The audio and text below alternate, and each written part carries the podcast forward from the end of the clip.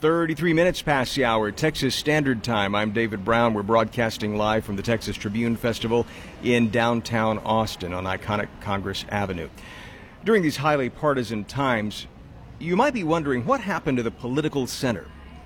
Whatever happened to that willingness to work together despite party affiliation, get things done? The Texas Standard's Jill Ament found out that experts agree the center is definitely not holding. The question is, can it be put back together again? Elizabeth Simas is one of those experts. She's a political science professor at the University of Houston and specializes in electoral behavior and political psychology. She says the center on the national level is definitely disappearing.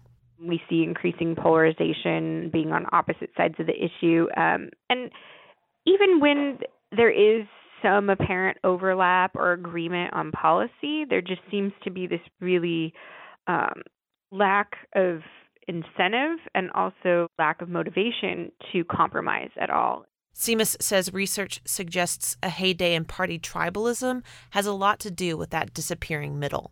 You can't give any ground to the other party because you don't want to give them an advantage, but it, really is becoming this. Um, you know ingrained sort of identity with people that you you know you're a democrat you're a republican this is your side. When it comes to the disappearance of the center in the Texas legislature it's something that didn't happen overnight. Do you want it in a short version or a long version? I mean i've been hanging around that building for um, 31 years now Hugh Brady is director of the Legislative Lawyering Clinic at the University of Texas. He says the Texas legislature of the 70s and 80s, while dominated by so called moderate business Democrats, still had a center, so to speak. Its motto was what was best for Texas's economy, and that was the common thread up until the late 90s the Texas Senate becomes Republican by 1997, bare majority, but but majority Republican nonetheless. Um, but there's still kind of this. I hate to call it an agreement, but there's still kind of this attitude of we're not going to be too far to the right, we're not going to be too far to the left. Brady says it wasn't until the Republican takeover of the Texas House in 2003 that we started to see the bottom of the Texas Business Moderate Center fall out. Tom Craddick is the speaker, and, um, you know, Craddick is determined to keep a Republican majority, whatever that takes. But even even under Craddick, it was you know there was not a lot of legislation on abortion. Um, there was not a lot of social issue legislation. It was mostly political power legislation. And then President Obama was elected, and the Tea Party was born.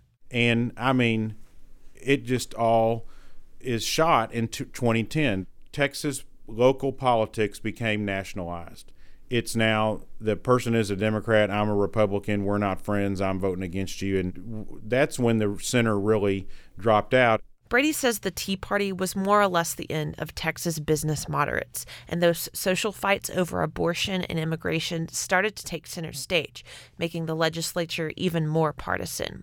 The University of Houston's Elizabeth Simas agrees social issues tend to be more divisive the average citizen is not an expert on trade policy and, and economic policy. So yeah, those social issues do be the do tend to be the ones that parties try to use most to divide people. Um, they, they you know they make for an easier sound bite and an easier um, packaging of a message. Simas says media fragmentation has been cited as something that's also contributing to this division you know, it used to be what you had you had three news channels to choose from, and that's what you chose. And now with um, the diverse options that people have, you know, talk radio, you have all these different internet platforms, you have all these different competing um, streaming and channels um, that now media has become much more fragmented, and so people can choose sources that are more aligned to their interests but Simas says polling data shows that when you take the conversations outside of those sound bites or packaged messages, that middle ground among citizens, it's still out there. When we make things black and white, yes or no, pro life, pro choice, pro gun, not pro gun, you know, that yes, people look really divided. But again, when you have more in depth conversations and when you look at polling data that asks people more about specific policies related to these things, you start to see more agreement. So, if the middle is still there, is it too late to bring it back? Brady and Simas say a step back to civility might be a pretty good start. In Austin, I'm Jill Ament for the Texas Standard.